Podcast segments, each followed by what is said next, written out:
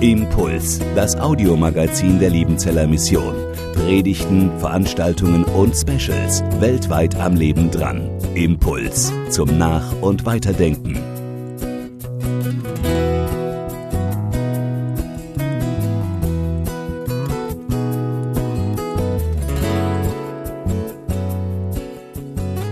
Auch ich wünsche Ihnen allen einen guten Morgen, allen, die heute Morgen hier im Saal sind, aber auch allen, die sich online dazugeschaltet haben oder am Lautsprecher mithören. Wer damit gerechnet hat, dass heute Morgen Volker Geckle hier predigt, und sich vielleicht schon gefragt hat, in welchen Zaubertrank er gefallen ist, den kann ich beruhigen. Es war ein Versehen, dass äh, sein Name für heute auf dem Monatsprogramm äh, stand. Wir fahren fort in der Reihe der Predigten über den Galaterbrief und ich lese uns aus Kapitel 3 die Verse 1 bis 14. Da schreibt Paulus, O ihr unverständigen Galater, wer hat euch bezaubert, denen doch Jesus Christus vor die Augen gemalt war als der Gekreuzigte? Das allein will ich von euch erfahren. Habt ihr den Geist empfangen durch die Werke des Gesetzes oder durch die Predigt vom Glauben? Seid ihr so unverständig? Im Geist habt ihr's angefangen, wollt ihr's denn nun im Fleisch vollenden? Habt ihr denn so vieles vergeblich erfahren, wenn es denn vergeblich war? Er euch nun den Geist darreicht und tut solche Taten unter euch, tut er's durch des Gesetzes Werke oder durch die Predigt vom Glauben. So war es mit Abraham. Er hat Gott geglaubt und es ist ihm zur Gerechtigkeit gerechnet worden. Erkennt also, die aus dem Glauben sind, die sind Abrahams Kinder. Die Schrift aber hat es vorausgesehen, dass Gott die Heiden durch den Glauben gerecht macht. Darum verkündigte sie dem Abraham, in dir sollen alle Heiden gesegnet werden. So werden nun die, die aus dem Glauben sind, gesegnet mit dem gläubigen Abraham. Denn die aus den Werken des Gesetzes leben, die sind unter dem Fluch. Denn es steht geschrieben, verflucht sei jeder, der nicht bleibt bei all dem, was geschrieben steht in dem Buch des Gesetzes, dass er's tue. Dass aber durchs Gesetz niemand gerecht wird vor Gott, ist offenbar denn der Gerechte wird aus Glauben leben. Das Gesetz aber ist nicht aus Glauben, sondern der Mensch, der es tut, wird dadurch leben. Christus aber hat uns erlöst von dem Fluch des Gesetzes, da er zum Fluch wurde für uns, denn es steht geschrieben, verflucht ist jeder, der am Holz hängt, damit der Segen Abrahams unter die Heiden komme in Christus Jesus und wir den verheißenen Geist empfingen durch den Glauben. Und nun, Herr, unser Gott, segne dein Wort an uns allen. Amen. Es soll sich auf einem Zeltlager zugetragen haben. Das Zeltlager lag direkt an einem See und so kam einer der Jungen, die da an diesem Lager teilnahmen, auf die Idee, sich ein Floß zu bauen. Aber offensichtlich war er sich nicht ganz sicher, ob ihn das Floß auch wirklich tragen würde. Und so dachte er, doppelt genäht hält besser. Und er baute sich noch ein zweites Floß. Und dann stellte er sich mit dem rechten Fuß auf das eine Floß und mit dem linken Fuß auf das andere. Und Sie können sich vorstellen, was geschah. Die beiden Flöße trieben immer weiter auseinander. Und verzweifelt versuchte der Junge, diese Flöße zusammenzuhalten. Immer weiter spreizte er seine Beine, doch irgendwann machte es Platsch und der Junge lag im Wasser. Nichts mit doppelt genäht hält besser. Für mich ist diese Geschichte mit den beiden Flößen zu einem Bild geworden für die Situation, in der sich die Galater befanden. Sie hatten bildlich gesprochen auf zwei Flöße gesetzt. Auf der einen Seite auf Jesus Christus und auf der anderen Seite auf das Gesetz. Ich will jetzt nicht noch einmal auf die Hintergründe des Galaterbriefs eingehen, da wurde ja schon einiges darüber gesagt, sondern ich will einfach noch einmal kurz zusammenfassen. Die Galater waren durch Paulus zum Glauben an Jesus Christus gekommen. Sie lebten nicht mehr ohne Gott in dieser Welt, sondern sie waren Kinder Gottes geworden und hatten seinen Geist empfangen. Aber dann kam es wie ein Nachtfrost über die jungen, blühenden Gemeinden in Galatien. Es traten Leute in der Gemeinde auf, die sagten, Christus ist erst der Anfang. Er hat euch die Tür zum Volk Gottes geöffnet, ja. Aber wenn ihr nun wirklich vollen Anteil haben wollt an dem Segen, den Gott seinem Volk versprochen hat, dann müsst ihr auch leben nach den Gesetzen, die Gott seinem Volk gegeben hat. Konkret, dann müsst ihr euch auch beschneiden lassen. Dann gelten für euch auch die Speisegebote des mosaischen Gesetzes. Dann müsst ihr auch den Sabbat und die anderen jüdischen Festtage einhalten. Die Galater ließen sich verunsichern. Auf einmal waren da die Zweifel. Genügt es wirklich, an Jesus zu glauben? Machen wir es uns damit nicht zu einfach? Brauchen wir vielleicht doch noch das Gesetz als geistliche Zusatzversicherung, wenn wir uns unseres Heils wirklich gewiss sein wollen? Und es hat ja nicht nur etwas Beunruhigendes, es hat ja auch etwas Verführerisches auf sich, an sich. Wenn uns gesagt wird, dein Glaube an Jesus, recht und gut, aber Gott hat noch mehr für dich bereit, damit er dich wirklich segnen kann, damit du wirklich die Fülle des Geistes empfängst. Solltest du noch diesen oder jenen Schritt tun? Wie hat Paulus reagiert, als er von den Zweifeln der Galater erfuhr? Paulus war höchst alarmiert. Für ihn ging es hier nicht nur um eine theologische Randfrage, sondern für ihn ging es hier um das Herzstück des Evangeliums. Das Herzstück des Evangeliums, das Zentrum seiner Verkündigung, das war für Paulus der gekreuzigte Christus. Wenn Paulus vom Evangelium spricht, dann ist für ihn das Evangelium gleichbedeutend mit dem Wort vom Kreuz. In 1. Korinther 2 schreibt Paulus an die Gemeinde in Korinth, ich hielt es für richtig, unter euch nichts zu wissen als allein Jesus Christus, den Gekreuzigten. Und auch den Galatern, so lesen wir in unserem Text, hatte er Jesus Christus vor die Augen gemalt als den Gekreuzigten. Im Griechischen steht hier ein Wort, das damals auch für öffentliche Bekanntmachungen gebraucht wurde. Das heißt, Paulus hat es nicht an Deutlichkeit fehlen lassen.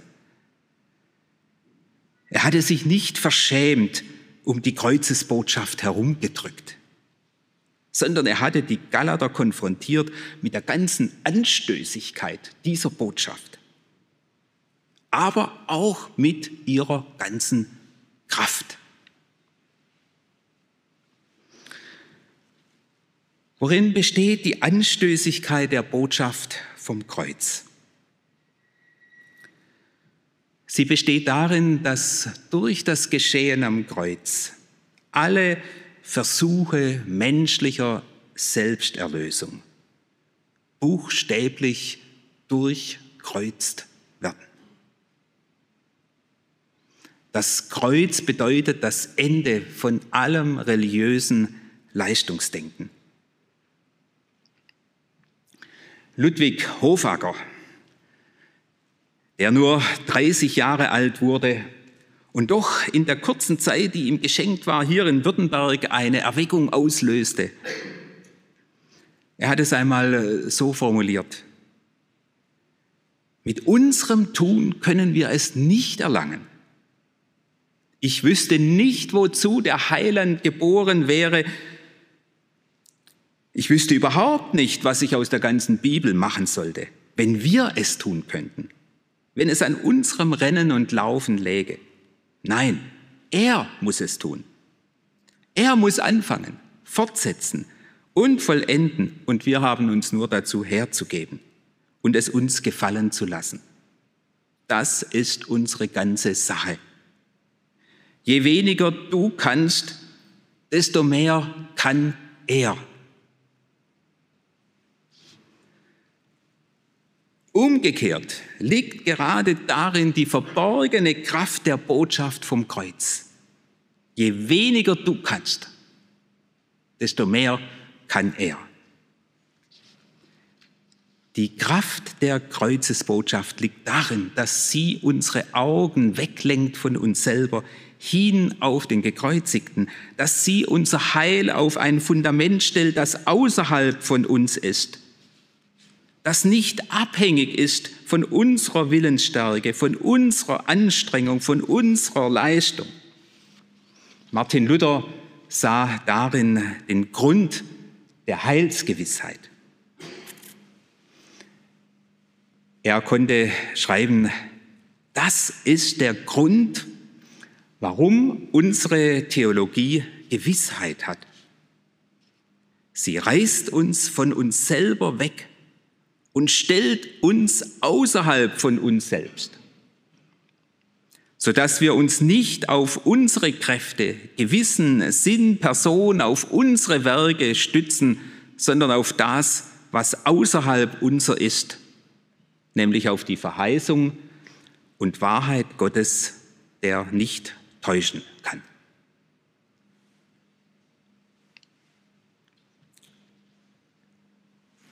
Vielleicht kann man noch die Folie einblenden.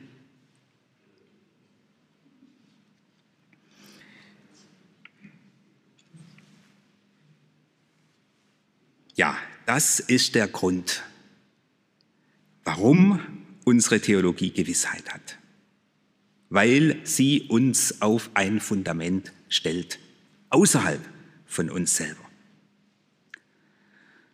Nämlich auf dieses Fundament der Verheißung der Wahrheit Gottes, der nicht täuschen kann. Eine Kette ist so stark wie ihr schwächstes Glied. Wenn ich ein Boot mit einer Kette am Ufer festmache, dann können die Kettenglieder noch so stabil sein. Wenn nur ein verrostetes Glied darunter ist, dann wird die Kette unter Belastung an dieser Stelle brechen. Wenn unser Heil auch nur an einem Punkt abhängig ist, von unserem menschlichen Tun, dann wird das die Schwachstelle bleiben, wo wir uns immer wieder fragen werden, habe ich wirklich genug getan. Schauen wir uns nun die Argumentation des Paulus noch etwas genauer an. Seine Argumentation zerfällt in zwei Teile. Im ersten Teil argumentiert Paulus mit der Erfahrung der Galater, im zweiten Teil argumentiert er mit der Schrift. Paulus argumentiert zunächst mit der Erfahrung der Galater. Er stellt ihnen die Frage, wie war denn das bei eurer Bekehrung? Wodurch habt ihr den Geist Gottes empfangen, der euch zu Kindern Gottes gemacht hat, zu einem Teil seiner Familie? Geschah das dadurch, dass ihr angefangen habt, die Bestimmungen des mosaischen Gesetzes einzuhalten oder geschah es durch die Predigt des Glaubens? Das heißt, durch die Predigt, die zum Glauben an Jesus Christus ruft. Für Paulus war das die Schlüsselfrage. Gleich zweimal stellt er in unserem Text diese Frage. Das eine Mal in Vers 2. Habt ihr den Geist empfangen durch die Werke des Gesetzes oder durch die Predigt vom Glauben? Und dann noch einmal in Vers 5. Der euch nun den Geist darreicht. Tut er es durch die Werke des Gesetzes oder durch die Predigt vom Glauben? Und ganz am Ende unseres Abschnittes, da sagt dann Paulus, damit wir den verheißenen Geist empfingen durch den Glauben. Habt ihr den Geist empfangen durch die Werke des Gesetzes oder durch die Predigt des Glaubens? Im Grunde genommen war es eine rhetorische Frage, in der die Antwort schon enthalten war. Natürlich konnte sie nur lauten, durch die Predigt vom Glauben. Aber Paulus wollte, dass sich die Galater diesen Zusammenhang noch einmal klar machen, bewusst machen. Den Geist empfangen wir nicht durch unser Tun, sondern im Hören auf die Botschaft von Jesus Christus. Eine geradezu klassische Stelle dafür ist Apostelgeschichte 10. Da predigt Petrus im Haus des römischen Hauptmanns Cornelius und dann lesen wir in Vers 44, während Petrus noch predigte, fiel der Heilige Geist auf alle, die dem Wort zuhörten. Martin Luther hat ja den Galaterbrief mehrfach ausgelegt. Er hat diesen Brief ganz besonders geschätzt, so dass er einmal scherzhaft sagen konnte, dieser Brief sei seine Käde von Bora. Das heißt, dieser Brief sei ihm so lieb wie seine eigene Frau. In seiner Auslegung von 1519 schreibt Luther zu unserem Text, das Wort sage ich. Und allein das Wort ist der Wagen, in dem die Gnade Gottes fährt. Das Wort, sage ich, und allein das Wort ist der Wagen, in dem die Gnade Gottes fährt. Durch das Wort, genauer gesagt, durch das Wort vom Kreuz, waren die Galater zum Glauben an Jesus Christus gekommen. Durch das Wort hatten sie den Heiligen Geist empfangen. Doch nun waren sie darauf und, drauf und dran, diese Erfahrung durchzustreichen. Das konnte Paulus nicht begreifen. Sein ganzes Unverständnis packt er in die Worte, wer hat euch bezaubert? Wer hat euch den Kopf verdreht? Was für eine Macht muss das gewesen sein, die es geschafft hat, euch den Blick für die Größe Jesu Christi und für alles, was ihr in ihm habt, zu verdunkeln. Das kann doch eigentlich nur der sein, der den Menschen die Augen zuhält, dass sie das helle Licht des Evangeliums nicht sehen.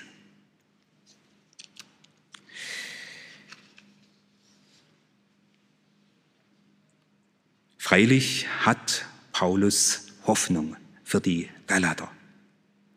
Die Hoffnung, dass ihre Erfahrung nicht vergeblich war, sondern dass sie zur Einsicht kommen, neu erkennen, was sie in Jesus Christus, dem Gekreuzigten, haben. Nun hat Paulus nicht nur mit der Erfahrung der Galater argumentiert, im zweiten Teil unseres Textes argumentiert Paulus mit der Schrift, und es ist in diesem Zusammenhang interessant, wie Paulus beides miteinander verknüpft. Für Paulus sind Schrift und Erfahrung keine Gegensätze. Unsere Erfahrung kann die Wahrheit, die Wahrheiten der Schrift bestätigen und unterstreichen. Und umgekehrt ist die Schrift der Maßstab, an dem sich alle unsere Erfahrungen messen lassen muss. Ob sie eine richtige, eine zutreffende Erfahrung ist. Und das geschieht nun auch hier als letztes und entscheidendes Kriterium, bringt Paulus die Schrift ins Spiel. Und dabei erinnert er zunächst an Abraham. Wenn es in der Geschichte Israels eine Person gibt, die maßgeblich ist für die Zugehörigkeit zum Gottesvolk, dann doch Abraham, der Stammvater Israels. Wodurch hat Abraham das Wohlgefallen Gottes erlangt? Als Antwort zitiert Paulus die Stelle aus 1. Mose 15. Abraham hat Gott geglaubt und das ist ihm zur Gerechtigkeit gerechnet worden. Nicht die Beschneidung hat Abraham vor Gott gerecht gemacht, sondern der Glaube. Die Beschneidung erfolgte ja erst hinterher als Bestätigung der Gerechtigkeit, die Abraham schon vorher durch den Glauben erlangt hatte. Was heißt Glauben? Auch das können wir bei Abraham lernen. Glauben hieß für Abraham schlicht und einfach, dass er Gott bei seinem Wort genommen hat. Gott hatte Abraham und Sarah einen Sohn verheißen, obwohl das in Anbetracht des hohen Alters der beiden ein Ding der Unmöglichkeit war. Aber so schreibt Paulus im vierten Kapitel des Römerbriefs. Abraham hat an der Verheißung Gottes festgehalten, gegen alle menschliche Erfahrung gegen das, was ihm sein Verstand sagte. Er ließ sich nicht irritieren durch die körperlichen Defizite, sondern, so schreibt Paulus in Römer 4, er wusste aufs Allergewisseste, was Gott verheißt, das kann er auch tun. Und dann fügt Paulus hinzu, darum ist es ihm auch zur Gerechtigkeit gerechnet worden. Der Glaube nimmt Gott bei seinem Wort. Glaube ist das unerschütterliche Vertrauen auf die Zuverlässigkeit der Verheißungen Gottes. Glaube ist die feste Überzeugung, dass Gott zu seinem Wort steht. Und Paulus schreibt, dadurch hat Abraham Gott geehrt. Gottes Wort gelten lassen, Gottes Wort wahr sein lassen. Das ist Worship in höchster Potenz. Manchmal begegnet uns ja die Meinung, der Glaube sei so etwas wie eine psychische Kraftanstrengung, so nach dem Motto, wenn ich ganz fest glaube, dann kann ich über die Kraftquellen Gottes verfügen, dann gibt es für mich keine Unmöglichkeiten mehr, dann werden Wunder zum Normalfall in meinem Leben. Aber das wäre ein Missverständnis von dem, was Glauben heißt. Glaube heißt ganz einfach, Gottes Wort wahr sein lassen. Hans-Joachim Iwand, ein bedeutender Theologe des vorigen Jahrhunderts, hat einmal gesagt,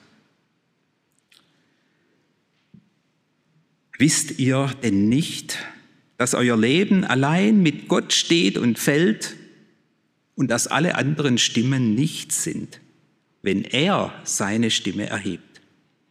Dass sie alle schweigen müssen, im Himmel und auf Erden und unter der Erde, wenn er redet. Das heißt Glauben, dass wir nichts anderes hören als sein Wort.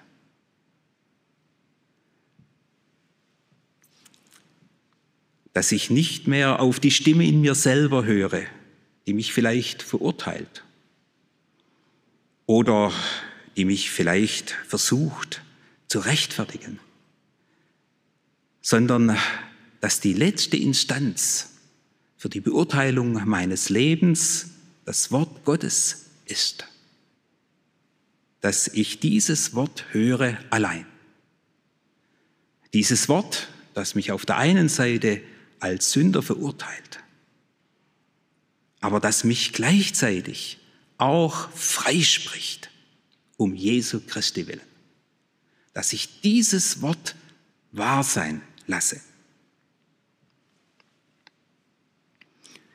Paulus geht einen Schritt weiter, von Abraham zu Mose. Wenn einer Experte ist für das Gesetz, wenn einer kompetent ist für die Auslegung der Torah, dann Mose. Was sagt Mose über das Gesetz? Mose schildert, wie Gott zu ihm gesagt hat, der Mensch, der es tut, wird dadurch leben. Das klingt zunächst einmal hoffnungsvoll. Das klingt zunächst einmal so, als bräuchten wir nur die Ärmel hochkrempeln, um unser Leben zu einem gelingenden Leben zu machen. Der Haken liegt in dieser Bedingung. Der Mensch, der es tut, das ist die große Schwäche des Gesetzes. Das ist seine Achillesferse. Es sagt uns, was gut ist und was wir tun sollen, aber es gibt uns nicht die Kraft, das Gute zu tun. Dazu müsste es die Sünde überwinden können. Aber das vermag das Gesetz nicht. Es ist wie mit einem Schnitzmesser. Ein Holzschnitzer kann noch so ein gutes Schnitzmesser haben, wenn das Holzstück, das er bearbeitet, wurmstichig oder morsch ist, dann wird das, Kunst, das, dann wird das Kunstwerk missraten. Die Schuld liegt in diesem Fall nicht an dem Messer, sondern an der Beschaffenheit des Holzes. Das ist die Tragik, wenn wir vom Gesetz das Leben erhoffen. Das, was uns zum Segen werden könnte, wenn wir es tun würden, wird uns zum Fluch, weil wir es nicht tun. 5. Mose 27 heißt es, verflucht ist jeder, der nicht bleibt bei all dem, was geschrieben steht in dem Buch des Gesetzes, dass er es tue. Und damit wird das Gesetz, das doch eigentlich dem Leben dienen sollte, zu einer Instanz, die uns anklagt und verurteilt. Und darum kann auch kein Mensch durch das Gesetz gerecht werden. Und so geht nun Paulus auf seinem Weg durch die Schrift noch einen Schritt weiter, vom Gesetz zu den Propheten, von Mose zu Habakkuk. Bei ihm findet er bestätigt, was sich schon bei Abraham zeigte, nämlich, dass der Mensch nicht durch sein Tun gerecht wird, sondern durch den Glauben, so wie es Habakkuk formuliert hat. Der Gerechte wird aus Glauben leben. Wer dagegen das Leben im Gesetz sucht, sagt Paulus, der steht unter der Anklage des Gesetzes, die den Tod des Sünders fordert. Für den wird das Gesetz zum Fluch. Und damit ist das Stichwort gegeben, das Paulus in unserem Text bei Jesus Christus enden lässt. Der Fluch des Gesetzes war wie ein Staudamm, der die Segensflut, die ausgehend von Abraham die ganze Völkerwelt erreichen sollte, zurückhielt. Aber nun hat Jesus am Kreuz den Fluch des Gesetzes auf sich genommen. In 5. Mose 21 lesen wir, ein Aufgehängter ist verflucht bei Gott. Ursprünglich ging es dabei um die Zurschaustellung des Leichnams einer hingerichteten Person, das heißt um einen Akt der Strafverschärfung, aber man konnte diesen Vers natürlich auch auf die Zurschaustellung des Gekreuzigten beziehen. Ein Aufgehängter ist verflucht bei Gott. Volker Geckle hat in seiner Predigt letzten Sonntag auf die theologische Herausforderung verwiesen, die in der Frage lag, wie kann ein von Gott verfluchter der Christus sein, der verheißene Messias. Auch das gehört zu dieser Anstößigkeit der Kreuzesbotschaft. Und es fehlt ja nicht an Versuchen, diese Anstößigkeit zu umgehen, zum Beispiel indem man sagt, das Sterben Jesu war die logische Folge seiner konsequenten Feindesliebe. Jesus musste sterben, weil er darauf verzichtet hat, um sein Recht zu kämpfen. Oder man sagt, Jesus musste sterben, weil er sich kompromisslos eingesetzt hat für die Ausgegrenzten und Randgruppen der Gesellschaft und weil er dadurch unbequem wurde für die Mächtigen seiner Zeit. Aber alle diese Deutungen, so sehr sie ein Stück Wahrheit enthalten mögen, greifen zu kurz. Das Geheimnis des Kreuzes liegt darin, dass Jesus an unsere Stelle tritt, dass er den Fluch des Gesetzes trägt, dass er das Gerichtsurteil Gottes auf sich nimmt, das eigentlich uns treffen müsste. Wissen Sie, was eine Opferanode ist? Vielleicht erinnern Sie sich noch so ganz dunkel an Anoden und Kathoden und dass da Ströme fließen. Aber was ist eine Opferanode? Eine Opferanode ist ein Stück unedles Metall, das an anderen Metallteilen befestigt wird, um sie vor Korrosion, vor Rost zu schützen. Das können Schiffsrümpfe sein oder Warmwasserspeicher oder Wasserrohre. Die Anoden selber bestehen aus Zink und, oder Magnesium oder Aluminium. Ich habe ein Bild von solch einer Opferanode mitgebracht. Eine Zinkanode. Worin besteht ihre Funktion? Von solch einer Anode. Sie zieht den Rost auf sich. Oder in diesem Fall bei einer Zinkanode, die man an Schiffsrümpfen befestigt, Sie werden vom Salzwasser zerfressen.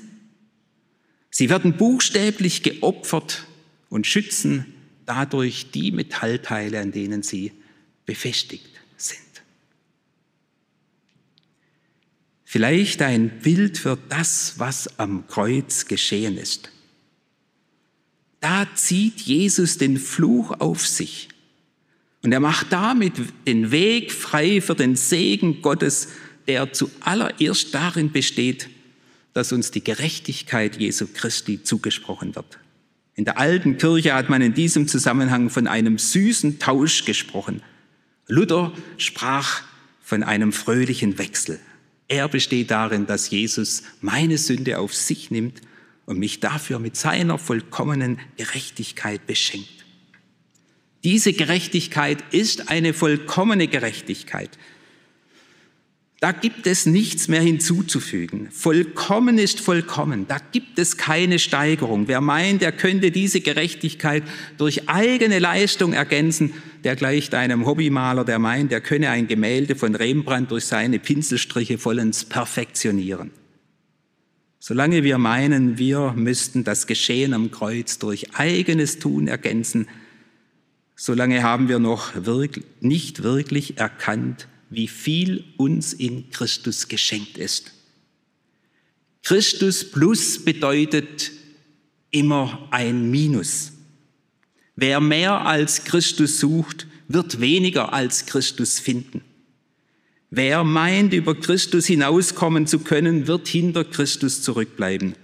Um noch einmal auf das Bild von den beiden Flößen zurückzukommen. Wenn es um die Heilsfrage geht, dann gibt es für Paulus kein sowohl als auch sondern nur ein entweder oder. Entweder wir suchen das Heilen Jesus Christus oder in uns selber. Entweder wir vertrauen auf ihn oder auf unsere Leistung. Manchmal mag am Ende eines Lebens die bange Frage aufkommen. Reicht es wirklich für den Himmel?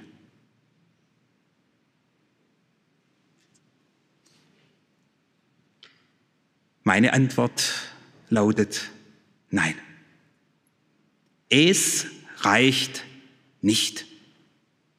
Definitiv nicht. Aber er reicht. Christus reicht.